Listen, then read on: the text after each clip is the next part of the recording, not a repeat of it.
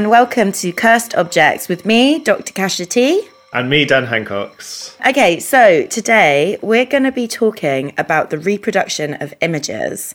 And I have brought in one of my favourite cursed objects today. It's trademarked as Holy Toast, and with the exclamation mark. So if you imagine a piece of sliced white bread, this object is a little smaller than that. And it's essentially a stamp but for bread.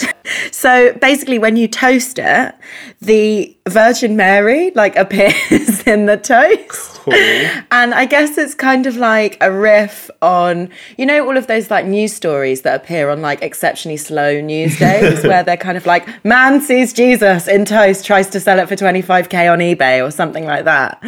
Yeah, I, I hadn't really heard those specific stories, but I did actually look this up when you told me this is what we were going to be talking about today. And yeah, they, they, they exist. You know, they deserve representation, the people that have found Jesus in there, cheese on toast. Yeah, no, there was a, there was a there was a woman. I think that's where the specific phrase "holy toast" comes from as well. Obviously, very very mm. appealing little pun there. But yeah, a half. What's the story say? Half-eaten slice of elderly cheese on toast, purportedly showing the image of the Virgin Mary, has attracted hundred thousand hits on the eBay auction website. I don't know how much it went for in the end, but starting price of three thousand US dollars for um, for the Virgin Mary and some cheese on toast. And then you can put Marmite on it, which is. Know. Mary famously loved Marmite. it's well written in the scriptures that really? she was Fantastic. a big fan of yeast extract. That's actually sacrilege. Sorry, did you say this is trademarked? Uh, Holy Toast is there is a little TM after Holy Toast exclamation mark. So the name I'm sure is trademarked although the ability to stamp your bread is probably not trademarked to this to this company. No. But yeah apparently it's really it's really common. I mean this is a little bit of a like side issue but apparently it's super common to to like see jesus or like even elvis or whatever. I'm not saying that jesus and elvis are comparable but apparently it's the way that our brains are geared up that we are they have evolved to basically be able to tell faces. Mm. so anytime we see something that looks even slightly like a face it's almost like you know on your phone you've got facial recognition technology? Yeah. Our brain is like doing that all the time. I, I learned that there's a word for this actually, uh, which is which I'm Ooh. going to struggle to pronounce, but it, I believe it is pareidolia, which is w- mm. what the brain is doing uh, when it when it exactly it sort of sees a say a cow in some clouds or, or, or so basically any kind of pattern recognition right which obviously we are because of um yeah because of our evolution as uh, homo sapiens like we are looking for for things that we recognize as other human beings, which is how you could see a circle with two dots at the top and then a semicircular line underneath it and be like, it's a happy face. you know, it's sort of like the Rorschach test in a way, mm. in that like you're drawing out meaning from something that may actually not necessarily have any meaning, but you have constructed that meaning based on various social and cultural cues yeah, yeah, for sure. And then the end point of this is is is Virgin Mary toast. yeah. Well, the thing that's so cursed about this isn't even really related to the seeing of things in other things. Like the the cursedness mm. of hmm. this.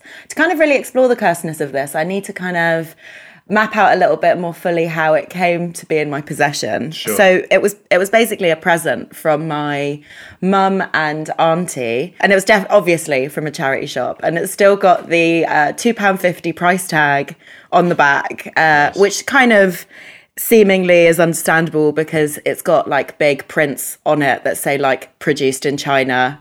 It's definitely a mass produced factory item, basically. Which is interesting, if I can interject, because I, I looked this up and I found on like an FAQ somewhere on like someone was selling the item and was like, here are some FAQs about the Holy Toast stamper.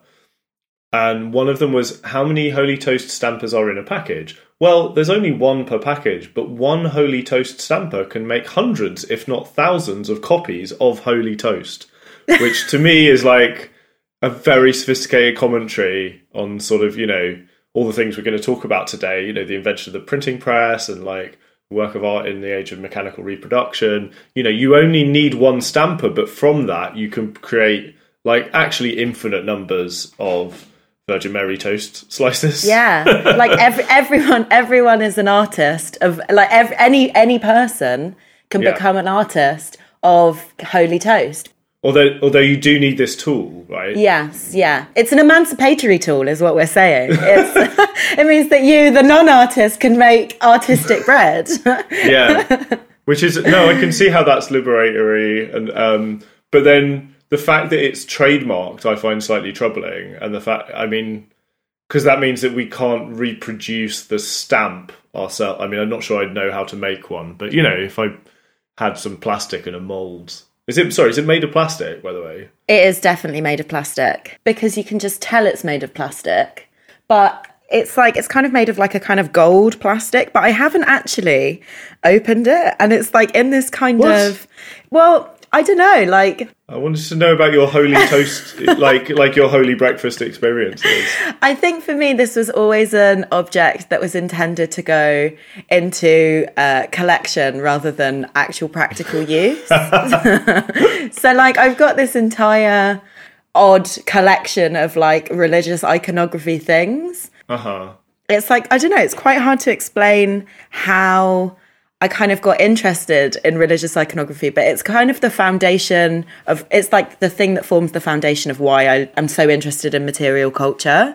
Because it's Right. just there's so many complex, overlaid meanings of like why I think that a tiny glow in the dark baby Jesus is both hilarious and also I would want to spend my money on it. do you have one of those as well could you talk us through some of your collection in that case Okay, yeah, all right. So I do have a tiny glow in the dark baby Jesus. That was a present. what in case you're In case I need in context case I is need yeah, in case I need to like look upon the baby Jesus, but it's dark and Right. I don't know and I can't turn on a light for some reason. I don't know. see. Sure. you know, there's the myriad of reasons. in a in the event of a power cut. Yeah, yeah. Well, I mean, I suppose in a yeah, in some kind of like reimagined post kind of climate breakdown version of the three day week where we don't have any electricity, you'll be in need of religious guidance more than ever, right? Exactly, exactly. Okay. And uh, do you know what? Actually, like a surprising number of this collection actually are presents, and like quite often Uh-huh. are presents from like my auntie or like other friends who kind of are traditionally culturally Catholic, but they don't go to church. Mm-hmm. So like really into like the drinking, like drinking vodka on like Christmas Eve with the family, but they're less so interested in like going to a church service. If you see what I mean. sort of the the rituals without the faith, yeah. perhaps. Yeah, yeah. The rituals without the faith. In the interests of you know disclosure and accountability, like I mean, does that apply to you as well? Yes, yeah, yeah. Mm-hmm. So like I was definitely someone who I grew up going to church services, but like here's the sticking point is that so I'm English Polish, but the problem is is well I'm British Polish, but the problem is that my first language is English. So like we'd go to these church services, but the church services would be in Polish. So it'd basically be like an hour of like very dense ecclesiastical lingo that I'd be like trying to like kind of wade my way through. I was like surprisingly old when I realized that the Polish Lord's Prayer is pretty much word for word the English English Lord's Prayer, but obviously with different words. Because in my head it was like these are completely different words, but like I hadn't really thought about how they were just the same words but in a different language. it like took a long time for me to realize that, embarrassingly. So like I'd be in these like church services and we'd go to this like amazing church in Islington called Devonia, which is like one of the oldest like Polish churches. Like this was pre 2004. Mm. And like they used to have like a pub downstairs, like a social space. Sometimes you just find people in there that like my parents knew. But then post 2004, Uh, EU expansion being the key date in 2004. oh right, yeah, yeah, EU you're not expansion. you're not talking about Kano's debut, debut album. No. That's the one.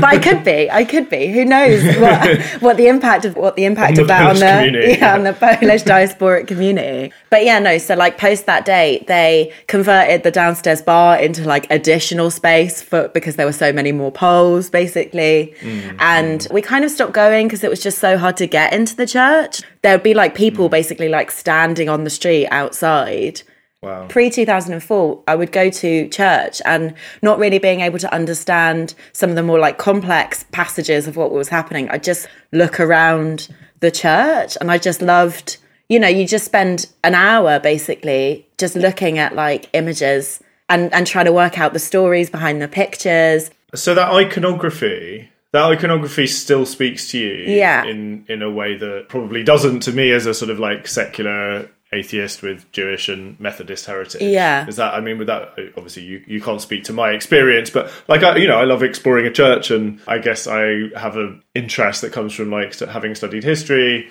but I don't have an embedded sort of sense of what the meaning of a lot of these stories are, I suppose, Yeah, as, yeah. as as you put them. Like Well, the thing is, is that I don't, I, I enjoy the aesthetics now without necessarily having that kind of, I don't know, like spiritual connection, I want to say, hmm. like, which is why I kind of love the absurdity of some of these objects, like, which is why I'm hmm. like, if someone's going to buy me, like, if someone's going to buy me a present and they know that I've got this interest, they also know that it's foregrounded in the more like outlandish. They know it's grounded in like holy toast and day glow Jesus's rather than Yeah, something yeah. that is more of a kind of practice or like more spiritually like based. I don't know, like I'm not I'm not as interested in say like rosaries because they have like a really quite a formative grounding in the way that Catholics pray. would that seem more inappropriate? I don't know. Is it like somehow why why do you think you feel more attached to the kitsch? Is if that's is that an appropriate word even like to Yeah, yeah, describe some of this stuff? Yeah, I don't know. I just don't want to be disrespectful if you're like, no, no, the holy toast thing is really, profa- you know, has a profound kind of Yeah. deep meaning about about life and death for me, which would be fine. Yeah. Well, well, like you know, I just kind of want to say as like a caveat to all of these discussions that in this podcast, I don't want to come across as critical of anyone who like genuinely does have an attachment to things like holy toast as a kind of symbol of their faith and their beliefs. But I think hmm. what we're doing here, which is quite important, is kind of interrogating the relationship between objects that have been reproduced of like you mm. can't get more importantly spiritual into like western in western culture i guess than like the image of someone like mary. And the way mm. that that like those kind of reproduced images have an explicit relationship to capital and capitalism right? That's kind of mm, what we're getting at here rather than you know rather than like critiquing someone's like spiritual engagement with anything. Yeah, no, no interest in being like judgmental. No, no, no. The way that people practice their faith or indeed practice their unfaith. Yeah. you know, like- but I think what's really like I think what's really interesting about this is the way that something like this, something like Holy Toast, or or even this like weird little like collection of religious icons I've got, is that like loads of my friends don't get it because they're like, I don't know, commies or they're Mm-hmm. like atheist or whatever. And they're like hey, there are some great commie Catholics out there. So. and they're like, why do you have all this nonsense, basically? And it's, I don't know, what I think is so interesting about it is that it can show us so much about how different people take really different meanings away from like the same object, but also, Yeah. but also the way that individuals can take different meanings from this over the course of their life. Like if my parents had have bought me Holy Toast when I was a kid, I would have been absolutely amazed because you can print bread. You can turn something so like Sure. mundane as No, toast. It's, actually like a really lovely. It sort of reminds me of like I don't know, like Play-Doh sort of template. and- Yeah. it's a, like a, it's an arts and crafts sort of like toy. Almost. It's super playful. Yeah, yeah, yeah, yeah. Like how do you make breakfast more fun Yes. but also aesthetically Catholic? yeah, I mean it's basically the Catholic equivalent of like yeah, potato like smiley potato faces. Yeah, or like yeah, yeah. or like alphabetti spaghetti. I mean, I'm reminded of going to so like I you know I, I have no Catholic heritage whatsoever, but I have spent a lot of time in Spain, and for a month or so, I was doing like a writer's residency at this place in the foothills of um, Montserrat, which is like a big Catholic pilgrimage site in Catalonia, like an hour or so outside of Barcelona, up in the mountains. And it's a place of the monastery up there, way up in the rocks, looking down over like vast expanses of the valley floor, I suppose, and the, the fields below. You could see how people could draw great spiritual energy from that and like even before the christian era the romans had a religious site up there like a temple to venus i think. And what sticks in my memory from that was the gift shop and and yeah it had loads of the, exactly this sort of stuff that i hope you won't mind me calling tat you know but like also some, some no, I like- call it tat. okay, that's good. Thank you. Um, I'm not cancelled for that. But like you know, yeah, like plastic kind of neon Mary kind of key rings and stuff. But what what interested me there was like you've got these small, cheap things that seem to be almost like have a pathetic kind of relationship with the depths of feeling and divinity and, and spirituality. You know, how could something so deep and so profound and that has such a huge effect on the lives of believers be reduced to something so cheap and plastic? But Yeah.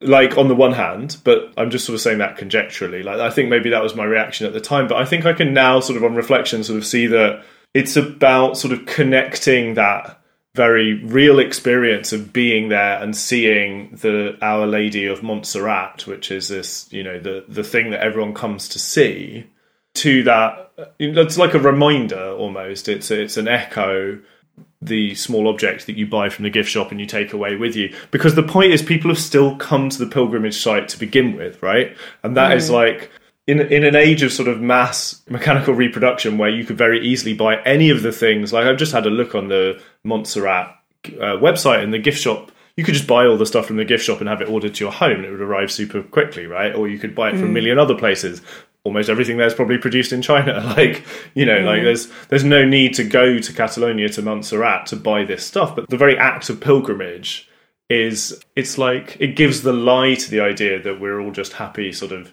contained in our homes buying stuff online and that and that like you know something like an act of faith requires an act of pilgrimage to go and see the original object before it Yeah. was mass produced into something cheap. And there's there's a line from Walter Benjamin's work of art in the age of mechanical reproduction, which is like the I think the text that's sort of looming over this whole episode today, where he mm. says he says every day the urge grows stronger to get hold of an object at very close range by way of its likeness, its reproduction, and the fact that we all want like I don't know, like a postcard of our favorite work of art in our house does not remove the fact that we actually you know if your favorite work of art is the mona lisa then you still want to go to the louvre and see it in person. And if you've been to mm. the louvre like it is insane walking down the corridor that approaches the mona lisa. It feels like you're you know on the hajj or something. You're on a pilgrimage essentially because everybody's flooding in one direction like people are walking past and you know this makes me sound a bit snobby or whatever but i'm not i'm not particularly into the to the mona lisa i don't i'm not i wasn't impressed when i saw it myself but like people are flooding past these absolutely magnificent works of art just so they can say that they've seen that one thing at the end of the hall.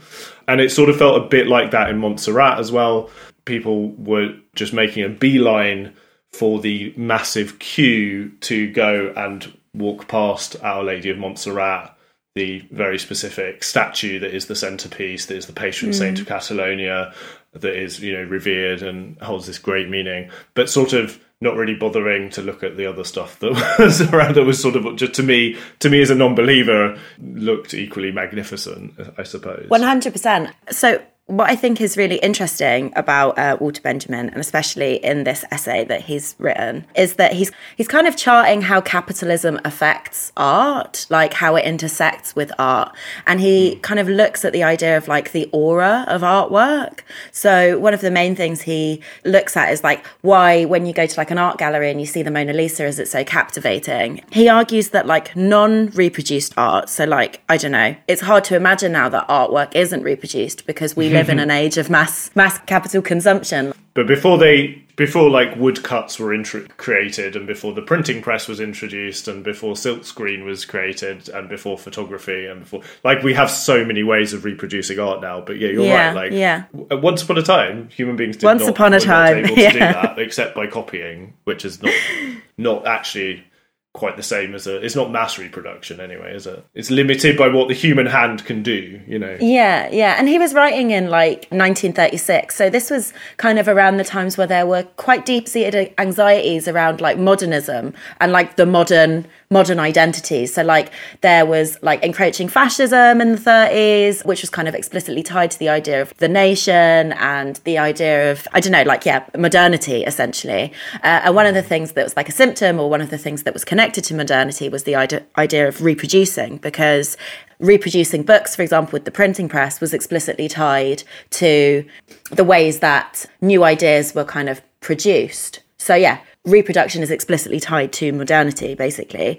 And what he mm. kind of is thinking about is the way that art is kind of experienced. So in like an art gallery, when it's not reproduced, art is experienced uh, through what he kind of calls contemplation or what he thinks of as contemplation. So traditionally, this contemplation was also connected to like the ritual. So think of the way that icons of like Mary and Jesus are embraced or like kissed by priests mm. in like church services. So it's connected explicitly. These objects were explicitly connected to like traditional rituals um, yeah. and they were kind of contemplated. But reproduced images of art or even images like films are experienced through kind of distraction he kind of says. So it's kind of almost like they're experienced in a way that people stop thinking about what it is that's kind of underpins those images or things that they're seeing. But mm. the thing that I love about Benjamin, and I think this is what a lot of people love about him, is that he doesn't necessarily see this as a bad thing. Like a traditional mm. Marxist critique would be like, oh, people are like seeing all of these reproduced images, and that's definitely a bad thing. Whereas he kind of sees it as the proletization of art. He's like, more mm. artwork that people consume is kind of like, it's not a bad thing because it becomes detached from those kind of like traditional meanings and it can kind of be used in uh, different ways now in uh, by, by the masses who kind of use that art. Like everyone can mm. almost kind of be an artist. So if you think about things like memes like if you think about like i don't know like lord of the rings memes because i'm so into lord of the rings or whatever clearly like peter jackson has created this film as this like artwork. And um, people just take fucking you know stills of frodo with a ring and they just like create nonsense, funny nonsense over the top. Like there is no aura around that artwork. I guess what Deleuze and Guattari would think about and, and kind of talked about much later than Benjamin, Benjamin which is uh, how kind of capitalism decorporealizes, so kind of takes away the physical meanings of artwork. So the way that it detaches art from historical implications and cultural associations as like a single object, as a painting, mm. and then re encodes them with new meanings that are driven by capital and like market forces, if you see what I mean. Yeah, I mean, this brings to mind Keith Her- a Keith Haring documentary I saw a couple of years ago when there was uh, like a major exhibition of his work at the Tate Liverpool. They'd sort of recreated a club space to emulate some of the vibe of some of his disco parties that he put on um, as part of his sort of AIDS charity and as part of his sort of multidisciplinary cabaret stuff. Anyway, uh, it, this was sort of more about his sort of the stuff he's most famous for, which is just sort of like cartoonish, uh, almost childlike um, drawings, which you see very colourful ones, you know, which you see on T-shirts in Uniqlo and stuff like that, that mm. are they're really, you know, in, in a Warholian sort of way, really just quite ubiquitous. And it's about that ubiquity and how that relates to sort of what you were saying about about the mass production of images in in the sort of post-war era um, and indeed the post sort of Warhol post pop art era, albeit he's sort of a pop artist himself. Because Warhol is, I think, another figure that kind of looms over this whole discussion in, yeah. in, how he played with the idea of like the commodification of images through capital and took things like well, indeed, the Mona Lisa, um, uh, or like someone else's photograph of Marilyn Monroe, or Campbell soup cans, or Coca Cola bottles, which were you know already ubiquitous images and then did those wonderful sort of silkscreen prints and stuff mm. uh, but sort of yeah so jump forward 20 odd years to the 1980s and you've got keith haring um, becoming an increasingly well respected and famous creator of these these sort of cartoonish drawings. And there's a point, there's just this wonderful point in the documentary where it's retold after his death. He died tragically young of AIDS in his in I think the late 80s or early 90s. And there's this, this story told of how at the moment that he his fame and sort of notoriety and indeed the value of his work was exploding to like insane sort of levels of mm. where you know his pieces of work were, were sort of becoming more and more valuable, the gallerists and art dealers that he knew, or so of some of them anyway, then advised him like, okay, this is the point where you need to absolutely maximize the potential of your value, and we're talking capital capital. We're not talking social or cultural capital. We're talking about the actual monetary value of your work by basically reducing the amount you produce to one piece a year. Do one massive piece, it will be worth so much more money. Reduce the supply, and the demand will continue to grow. You will become rich beyond your wildest dreams.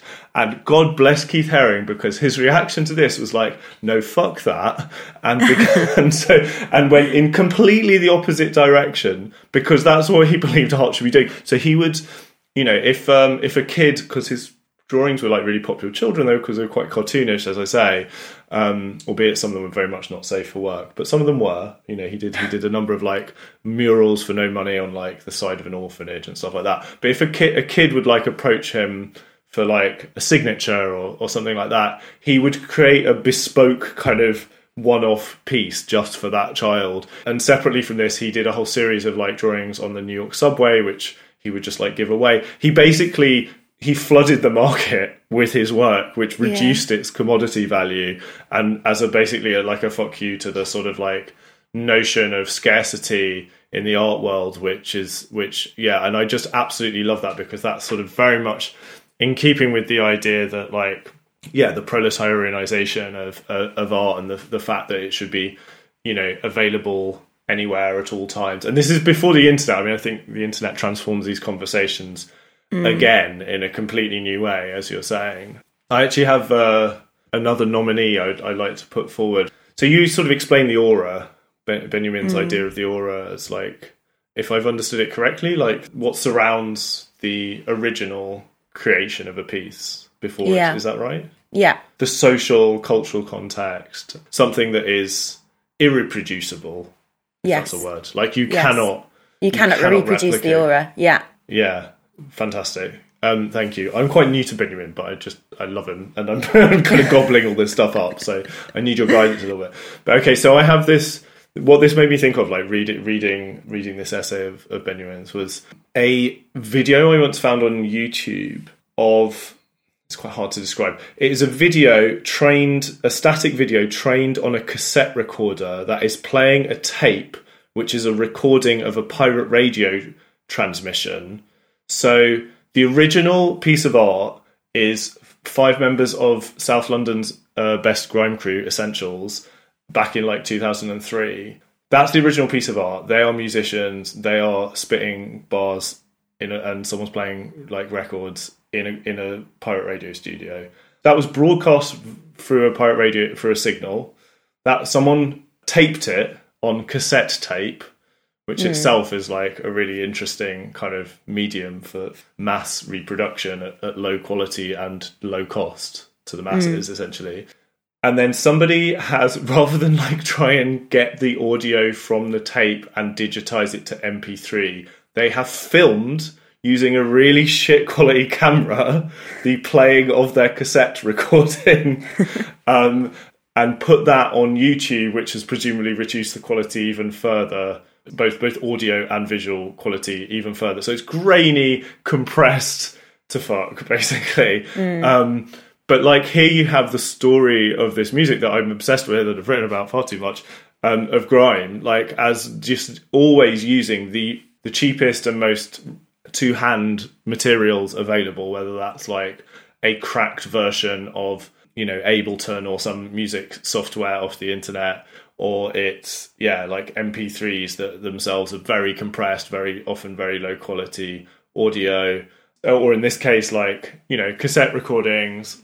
Um, and through each stage of the sort of development of grime like another layer is added to the story of kind of how that sort of the journey that music's gone on sort of over 10 to 15 years. Um, like all of it like unofficial unsanctioned, uncopyrighted, peer to peer technology, um, from sort of pirate radio to the tape sharing and copying to the uploading onto YouTube.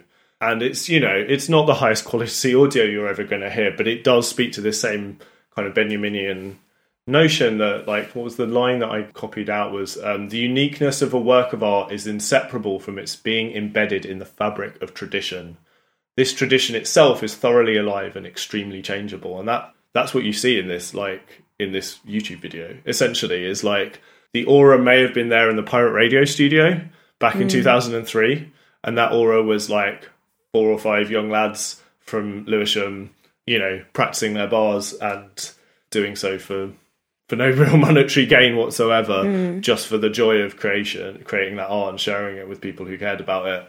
And it's gone on this mad journey through a series of incredibly low fidelity technologies. No one's made any money at any point on that journey, interestingly, as well. But but you have a tradition. That tradition is, you know, the Jamaican um, sound system tradition. It's like London's kind of club music tradition. It's UK garage into grime. There's all sorts of like cultural practices that have gone on to create this object, the original object, and then there are all sorts of like cheap DIY technologies that have along the way kind of developed the tradition even further. And it's, you know, it's sort of, I guess I love it because it's punky as well. like it's the opposite of Alan Partridge um, going to Currys and reading what hi-fi magazine and trying to get the like the highest like fidelity i'm not against like high quality audio or, or, reproduction of art at all but i am a little bit maybe like i do i do sort of feel like there's something innately lovely and warm about the fuzziness of like a pirate radio signal recorded onto tape cassette for example like maybe that's fetishizing crappiness i don't know but yeah, I think Benjamin would approve. I think he would. I think he would. Like it's so far. I mean, even though it's like these are like conversations that are so far from his context, I think he would definitely approve. And like like this is a kind of more of a traditional example, but I was thinking about this piece of art which I saw in the Prado in uh, Madrid, mm-hmm. and it's by I'm gonna like really not try to like mess up this name, but I probably will, by a Spanish artist called Juan Genovés. Yeah, he's basically like a kind of post war artist, and it's called El Abrazo, so the embrace. And it's basically like, have you seen it? It's like, it's amazing. No, it's like not. men wearing kind of like brown clothes, like brown coats, kind of, and it's from behind. And you can just see all of these people like hugging basically. And like mm. the background behind it is like white. So it seems like really kind of removed from its it, it feels like it's kind of like removed from its historical time almost. Yeah. But it was like published in like 1975, just like a year after Franco's death. And it was like reproduced 500,000 times and it was like printed and like disseminated across Spain in that kind of wow. immediate post Franco period. And it was like it was kind of disseminated and it was kind of used as a symbol of Spain's craving for democracy almost. That's so cool. Anyone listening to the podcast check it out. It's yeah. Let's say it again. El Abrazo yeah. El Abrazo and it's Juan the embrace. Genovés. yeah yeah, yeah. um, so it's just like I saw it in a museum and it was such a moving picture. But like even not seeing it in that context, I think it still it still has such a strong meaning. And I think one of the things that uh, Benjamin kind of says, uh, also apologies for my pronunciation. Sometimes it's Benjamin, sometimes it's Benjamin. Yeah, we we've said. I think we've said on other There's podcasts, no house style. but we accept both pronunciations. but I think he's like really because he's so freaked. He's so worried about like rising fascism during the 30s he really kind of sees the way that like emancipatory politics or like left-leaning politics can like imbue art and like a kind of democratized art almost with like political mm. significance and i just yeah. feel like looking at something like this or even like in the kind of instance of like your pirate radio youtube uh, video there is like a particular politics at play that's emancipatory mm. can i ask read the el abrazo mm. um, the, the painting you describe? do you think what would benjamin have to say about the aura there so you went to see it in situ at the prado which is like the most famous museum in Spain. Mm. It's like very, you know, it's the equivalent of the National Gallery or the Tate, I suppose, and is, you know, on this strip in Madrid that is all the fancy museums and inundated with tourists. And I think, you know, context is really important. That's why I'm telling uh, telling our listeners this, yeah. you know. Um, do you think that the real power and the aura there is in the original in the gallery, or is it in the fact that 500,000 copies were created at a moment of great political and social upheaval, uh, a, a, mixture of like massive relief at the uh, the death of the dictator, but also you know fear, uh, this was a moment of great fear about what would follow in Spain. There was no guarantee that Spain would transition to democracy. It did eventually, fortunately, but you know that to me, upon hearing this story for the first time, like it's almost like the aura really is with the postcards, like because mm. they are democratizing this sense of like hope and uh, relief that is contained in the image itself. Yeah, I think he would be. I think. I think he would be way more concerned with the re- well, way more interested in the way that the reproduced image is like imbued mm. with its like political significance, and it like kind of served as a form of a kind of symbol of emancipatory politics basically. I think he'd be way mm, more interested mm. in that 100%. Which isn't to like denigrate the original, because without the original, you don't have the copies, obviously. I'm not having a go at the artist, but it's just like what what is fascinating. The aura is perhaps you know is it in a way not around the the reproductions rather than the original in in in the rarefied context of an art gallery yeah no no no i completely agree What's interesting about this is I came to the art form. I came to the picture. I don't know why I didn't just say picture. I came to the picture. the, I came to the picture in the art gallery by complete chance. Like I just stumbled across it, and I was just like, it was at that opportune uh. moment in an art gallery. You know, like you know, art galleries have particular like they there's a particular politics at play in art galleries where you pretend oh, yeah. to look at pictures for a certain amount of time, so it seems like you you're like engaging with them. You know, you're like, oh, I'm going to look at this for 30 seconds. I'm going to look at this for 10 seconds. Do you know what I oh mean? But you're like pretending the performance of interest in yeah, a piece that yeah. you actually just don't fucking like yeah, and you want to walk away from after five seconds because it does because it has no immediate impact on you and you're like look uh, you know life life is short. There's a hundred and million you know pictures in this gallery alone and you know exactly. we all reach our limits. There's there's exactly. the sort of 90 minute mark of just like i actually can't look at any more art anymore. Exactly but it came at this like complete uh, like complete opportune moment for me where my like visitor interest was like at its highest. And i guess maybe that's why like now like but like you know i see it and it makes me feel it makes me feel really really emotional like still like the solidarity at play in that in yeah, that work of art is like it really moves me. Like it makes me want to cry.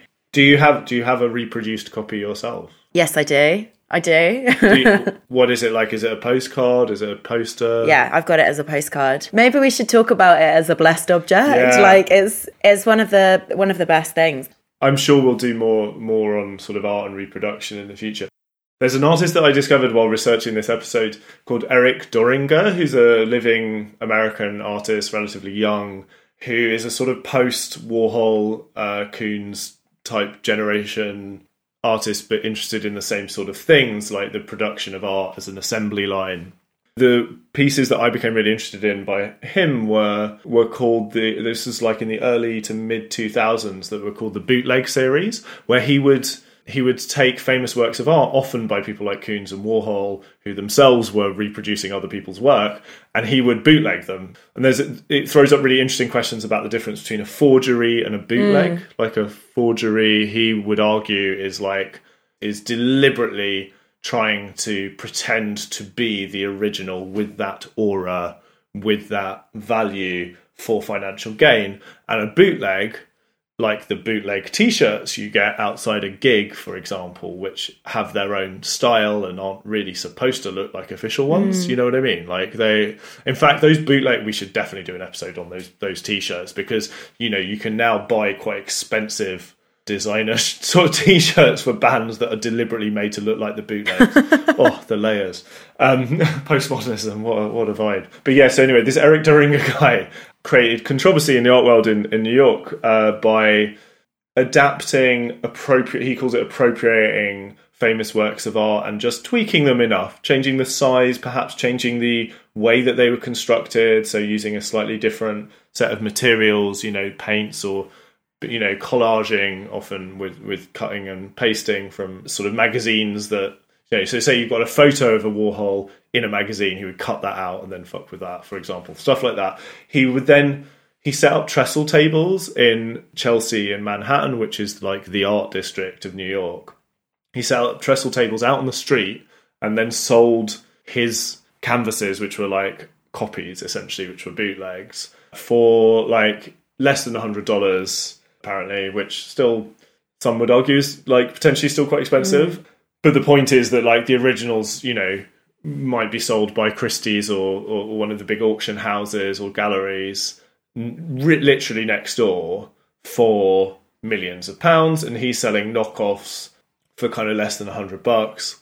Um, and according to according to Doeringer, like most of the artists that or their estates that he was copying from didn't mind, but some of them did send cease and desist letters, and he got into various court cases and legal things. And basically, you know, it's all like a commentary on sort of the way that commodity value uh, is sort of increased to just insane and unreal um, levels in for for certain artists. Anyway, Doeringer said that he would defend his work as fair use, so therefore not breaching copyright, because he, quote, culled the pictures from the public domain of the internet.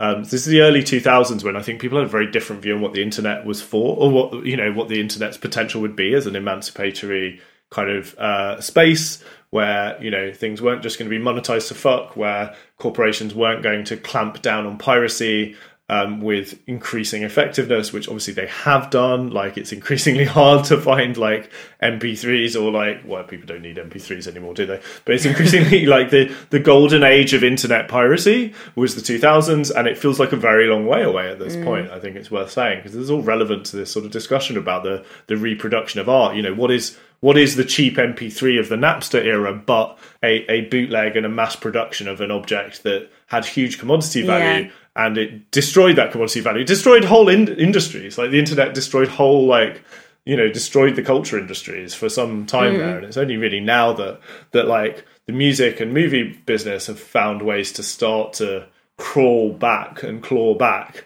some of the the value that they they were kind of accruing off the back of artists' work to come back to sorry to this Eric Doeringer guy, he was eventually like he had the police called on him by an art dealer around the corner, um, because and he's uh, this is in two thousand five, and this this art dealer told the New York Times that quote he had called the police for reasons that might be condemned in the art world, but that made perfect sense for any businessman like himself who has to pay a huge rent.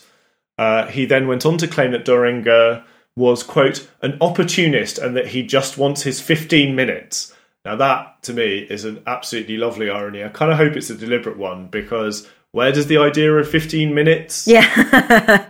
the, come from? Like, what, obviously, the full sentence there, the 15 minutes of fame, it comes from Andy Warhol, who was yeah. like, who was himself creating like this sort of living satire of, of sort of the way that that you know, I mean, he he worshipped money as well, as far as I know. But like, but he, you know, was playing with this notion of like what the value, monetary and otherwise, of art was in the in the age of like mass media and industrial mass production and so on. I guess that's the thing. Like people uh, are trying to like with original artworks, there is a sense of trying to like buy into the authenticity. It's like mm-hmm. comes back to a question of authenticity, doesn't yeah. it? And and and the aura is kind of linked to that idea that like people are trying to buy into that idea even when the artist themselves was subverting that by like reproducing i don't know like tins of soup it's like a really interesting irony and commentary, but it's almost like people still do it.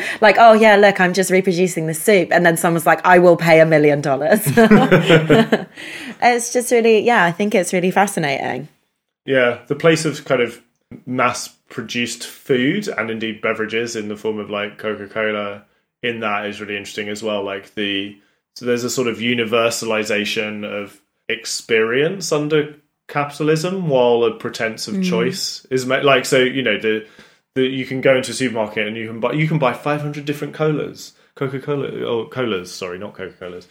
But oh my god, can I just say it's like the Coca Cola. It's like the Coca Colas when they did the names edition. Oh. Find your name on a Coca Cola. Well, they tried to individual. Yes, of course. What an interesting like like an exercise in individualizing something that is so mass produced. Yeah, yeah, and it's so interesting because I saw actually someone sent me like a picture that they saw on one of their like friends' Insta stories, which was like someone had taken a picture of a bottle of Coke and went what kind of fucking name is this? And it was my name on a Coca Cola. But oh, obviously, no well, it was like wow. the full, it was the full length of Kasia, which is Katarzyna, and it's got loads of R's and Z's in. And like someone obviously saw this in like a shop somewhere, like a corner shop, and they bought like loads of cheap Polish produced Coca Colas. Oh, amazing! so someone's just like, what the fuck is this name so, on this Coca Cola? and it's my so name. Some, but somebody in in the UK had imported loads of Polish Coca Cola. Yeah, yeah. So this sort of like this uni- this attempt to sort of like touch people as individuals was sort of backfired because well it'd only work if they were polish yeah. It would only work in like yeah areas of london with a with a substantial polish community. That's really fine. Um, it's i'm reminded of like there was a God, I can't believe I'm talking about being a Manic Street Preachers fan again on this podcast. But as a teenager, I was a Manic. Shut up. As a teenager, I was a Manic Street Preachers fan. We all make um, mistakes, Dan. We all make mistakes. sure, sure. And um, there was a quote on the CD sleeve of Faster, which was one of their singles from like 1994, which reads as follows. You can be watching TV and see Coca Cola, and you know that the president drinks Coke Liz Taylor drinks Coke, and just think, you can drink Coke too. A Coke is a Coke, and no amount of money can get you a better Coke than the one the bum on the corner is drinking. All the Cokes are the same, and all the Cokes are good. Liz Taylor knows it, the president knows it, the bum knows it, and you know it. And that's another, that's a Warhol quote, which I think perfectly gets to this idea of like democratization. And that's always stuck with me the idea that like, no matter how rich you are, you can't get a better Coke than than than what, and that and that that is sort of the dream of the you know, and it's a false dream, of course, but like the dream of democratization of experience and culture under capitalism, essentially, mm, is mm. is the is. I mean, and it's actually one that ironically is sort of disrupted by by certain very recent trends in like the luxification of like very day to day stuff that and there's a name for this that I've forgotten now, but like lobster rolls in Pret, for example, mm. or like or like gold flecked vodka and stuff. But but yeah, that's that's the that's the sort of Warholian ideal essentially. What's really interesting there is that we're talking about like really different ways that like capitalism exists within culture and affects culture. And I think like one of the kind of most interesting things, the reason why I'm kind of into these religious icons, these kind of mass produced religious icons, or why I find them so interesting is that they like almost perfectly chart this tension between like something that is used as arguably one of like the most sacred things so something which is spiritual and religious and the way yeah. that it is completely transformed by the idea of money and market forces as becoming like mm. a, a, commodity for the everyday, which can be like emancipatory, but can also be it completely removes it from the context of like its its sacredness in a way. Like I don't feel like holy toast is like mm. I don't know. I don't feel like holy toast is sacred in that way. Not that that's even important it's in a way it's hard for me to get in that headspace because I'm not somebody who's ever had faith or been raised in a yeah. faith. You know, been raised with lots of cultural traditions and rituals and so on, but not but not with not with spiritual like faith.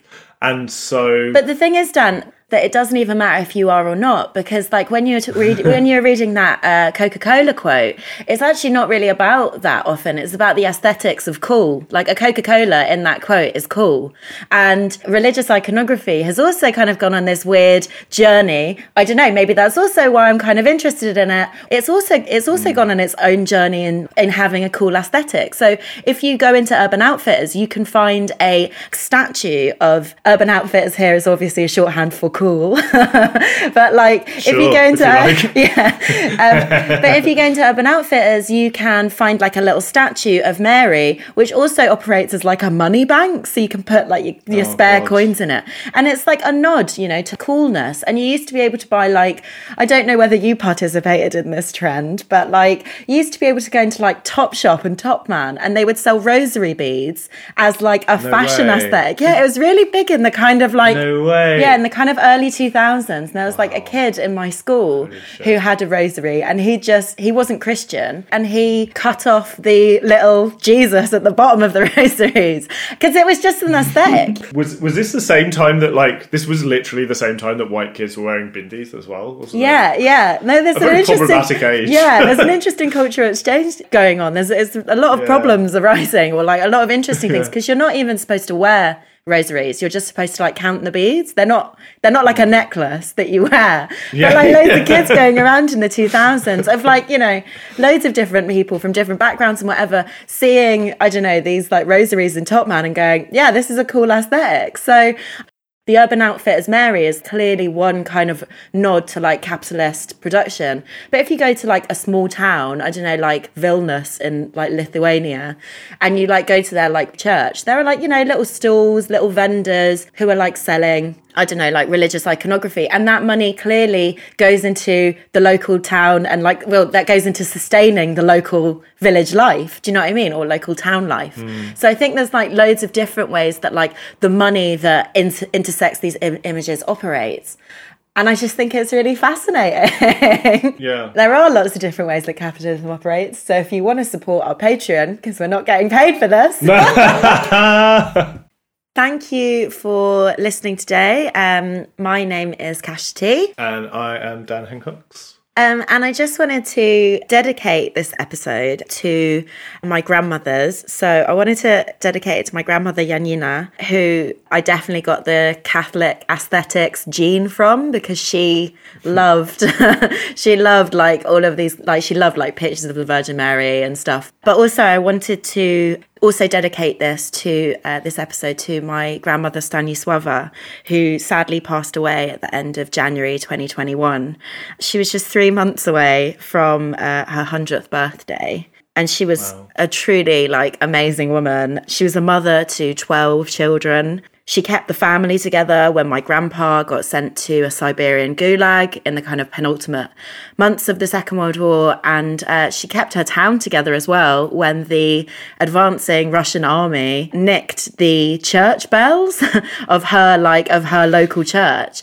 And she basically got all of the uh, community to, like, do a do a whip round, but not of like money. They she basically got them all to distill alcohol, like distill vodka, and she managed to uh, tempt the Russians with this vodka to, which is like conforming to all of the kind of Eastern European stereotypes. I've said it, they're there. Amazing. But she basically uh, managed to get the church bells back for the community by by basically buying them back with vodka. So with hooch, with like homemade vodka. with hooch. That's absolutely with amazing. homemade vodka. Yeah. so I just wanted to dedicate Wonderful. this this episode to her. Lovely. And uh, yeah, it only remains for us to say thanks so much for listening. And do please hit us up on Patreon and support our work so that we can continue making episodes for many series to come.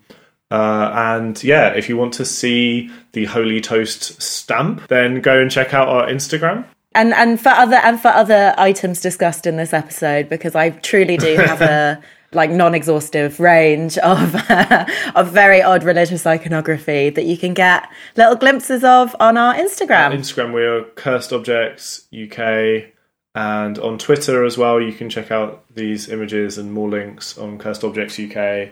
And yeah, if you subscribe to our Patreon, you can get a whole lot more of kind of reading and cool links to related videos and other thoughts of ours um, related to all the themes in this episode. Thank you. Bye.